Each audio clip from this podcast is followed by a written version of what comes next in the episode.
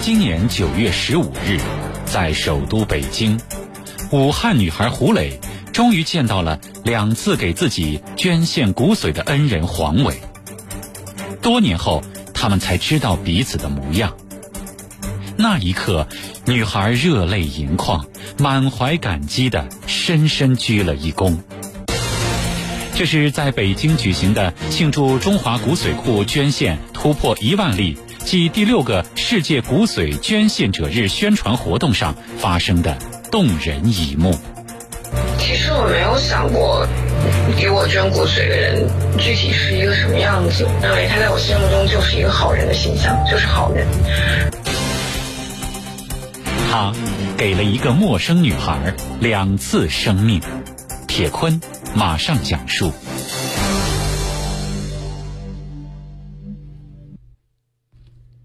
黄伟，他来自河南商丘，性格直爽、快人快语，是一个热心肠的中原汉子。因为喜欢冬泳，当看到一些溺水事故就发生在自己身边的时候，黄伟的心情也非常难受。于是，在二零零八年的时候。黄伟发起并且成立了商丘市水上义务救援队，他担任队长。而捐献造血干细胞的念头，那是源于二零一三年春节前夕。当时，黄伟在商丘电视新闻上看到一则女医生为白血病儿童捐献造血干细胞的新闻，其中有一个情节深深的打动了他。受捐者是一个六岁的小孩子。他给这位女医生写了一张卡片：“阿姨，你救了我，你是好人，我长大以后也要做好人。”当时这个情节对黄伟的触动非常大，他觉得这么一个瘦弱的女医生能够做的事情，自己肯定也能做得到。想做就做。二零一三年的六月，已经四十三岁的黄伟在妇幼保健院通过采样加入了中华骨髓库。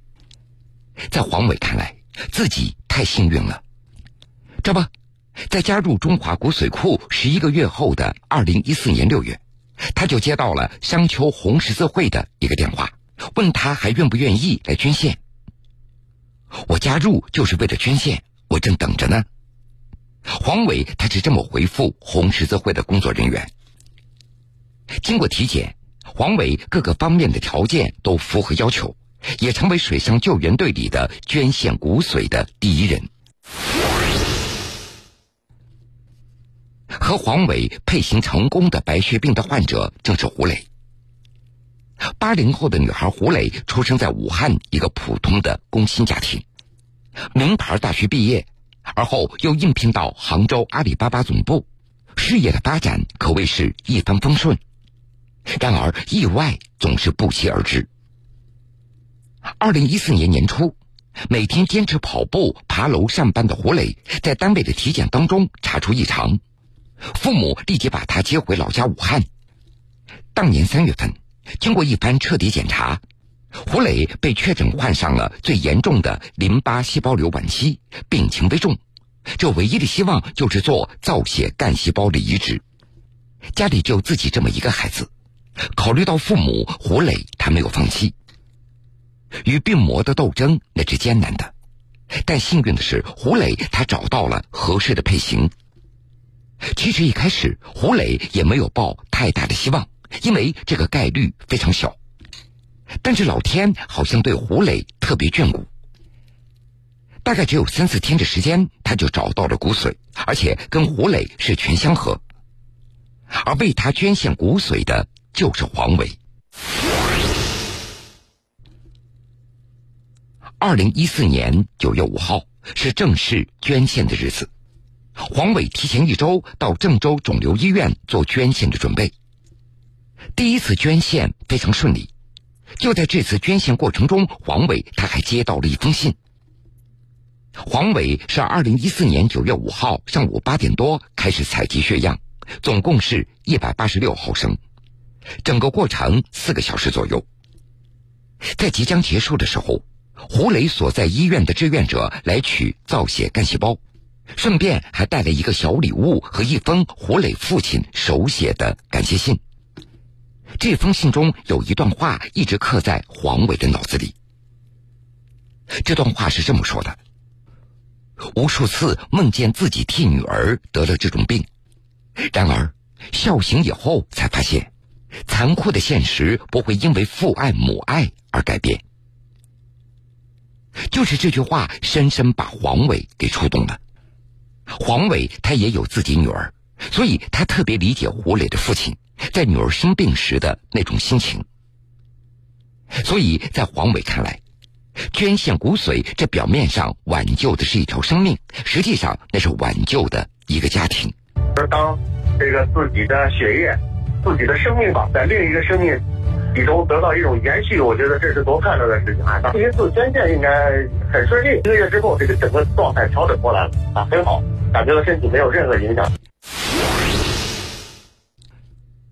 胡磊还记得自己第一次接受捐髓时的那个情景。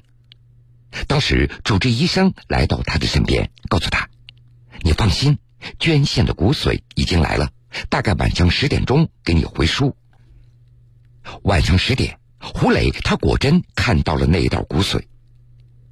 公者的骨髓流进自己身体的那一刻，胡磊他感受到了什么叫力量，他感觉自己又重生了，他感觉自己这辈子特别幸运，人家一辈子就一世，而自己这一辈子。过了两世，重生的胡磊踏上了跌跌撞撞的康复之路，他更加深刻了解了生命的意义。他去背包旅行，去做义工，让自己的生命更有价值。二零一四年第一次捐献骨髓结束，回到生球以后，黄伟他仍然活跃在水上救援的公益一线。同时，他还呼吁成立一个专门为造血干细胞捐献者服务的服务队，主要工作将围绕三个方面：首先是招募更多的志愿者，其次是提供咨询，为那些准备捐献的人做思想工作，减少毁捐的现象；最后是资助那些有困难的捐献者。至今，服务队运作将近有六年了，在商丘招募了三千多名志愿者。黄伟的行动也影响了身边的人。二零一六年七月，他的女儿也主动加入了志愿者，采集了血样。他的两个姐姐以及外甥也都参与了志愿活动。捐献造血干细胞，我们是最好的证明。因为捐献造血干细胞不会损害我们生命的长度，只会增加我们灵魂的高度。我们可以为配型者提供咨询。那些犹豫的人，那些准备毁捐放弃的人。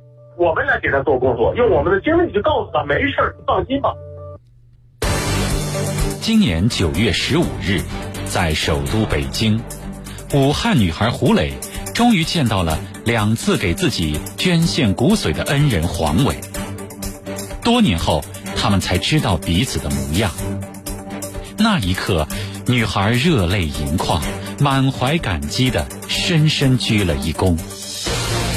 这是在北京举行的庆祝中华骨髓库捐献突破一万例暨第六个世界骨髓捐献者日宣传活动上发生的动人一幕。我没有想过，给我捐骨髓的人具体是一个什么样子，认为他在我心目中就是一个好人的形象，就是好人。他给了一个陌生女孩两次生命。铁坤继续讲述。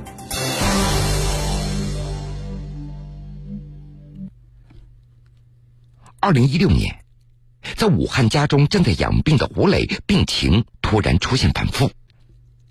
当年三月二十一号下午的四点，商丘红十字会打电话告诉黄伟，说两年前受捐的那个女孩如今病情复发了。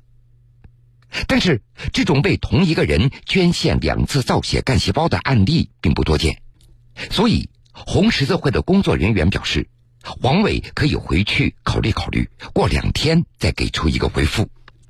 但是黄伟当时就给出了一个回复：“我不要考虑了，救人一定要救到底。”然而，这第二次捐献并不顺利，黄伟的身体体检没有达标。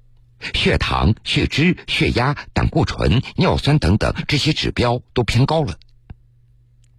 从接到通知那天开始，黄伟他就开始了锻炼的模式，首先是练暴走，慢慢的从五公里、六公里、七公里，到后来最长一次，他一天竟然暴走了十五公里。然后下班以后他会游泳，每天坚持不少于两公里。而在饮食方面，他也有所控制了。黄伟他不敢吃面吃肉了，他主要吃一些素菜，肉类他只吃一点牛肉和鱼肉。高强度锻炼坚持了六十多天，直到所有指标全部合格。二零一六年五月二十六号，黄伟他完成了第二次捐献。第一次我都没去想怎么捐，所以第二次我也不会去想。我说我必须要考虑，我说救人救到底。给我体检的时候，当、血脂、血压、胆固醇高的幅度还是挺大。说给我一点时间，然后我就就开始加强锻炼了。一个月的时候就基本上合格了。呃呃，五月二十六号就顺利的完成了这个第二次的捐。尽管已经捐献过两次造血干细胞，但是出于医学伦理学的要求。作为飞行员造血干细胞公患双方，黄伟和胡磊在移植以后两年内不能见面。黄伟依旧做着自己的水上救援工作和志愿者服务队的工作，而胡磊虽然还在恢复期，但是只要自己身体状况允许，他就会坚持做公益，并且他也登记了遗体捐献，希望能够为医学事业做出自己的一点贡献。今年是中华骨髓库捐献突破一万例，又是第六个世界骨髓捐献者日。有关方面决定举办一次全国性的宣传活动，邀请黄伟参加会议。直到活动前两天，工作人员才告诉黄伟说有一份惊喜。黄伟他猜测可能是会和那个女孩见面。果不其然，今年九月十五号。在北京，武汉女孩胡磊，她终于见到了两次给自己捐献骨髓的恩人黄伟。多年以后，他们才知道了彼此的模样。那一刻，胡磊那是热泪盈眶，他满怀感激的深深的向黄伟鞠了一躬。胡磊说：“我见到黄伟大哥以后非常激动，也了解到他除了捐献骨髓把我给救了。”他还常年组织参与水上救援队的工作，救过好多条人命。他是一个有血有肉的普通人，更是一个有爱心的好人。其实我没有想过，给我捐骨髓的人具体是一个什么样子，他的容貌或者是什么这些我都没有想过。认为他在我心目中就是一个好人的形象，就是好人。然后我见到他以后，就印证了这一点。尤其是在得知他一直在做公益，又是水上救援队救了一些人的命。在活动现场，黄伟他还特地为胡磊准备了礼物，一件志愿者的马甲和一只杯子，寓意一辈子要从事志愿者的事业。现在，经历重病磨难的胡磊辞职回到武汉父母的身边，一边养病一边在探索创业。他说了，这次生病，自己最大的收获是认清了生命的本质，那是精神上的充实。现在自己只想做两件事：第一是自己感兴趣的；第二是能够帮助别人的。胡磊想用自己在电商业所积累的知识和经验，帮助偏远地区的农民解决绿色农产品的销售难题，让自己的生活充实起来。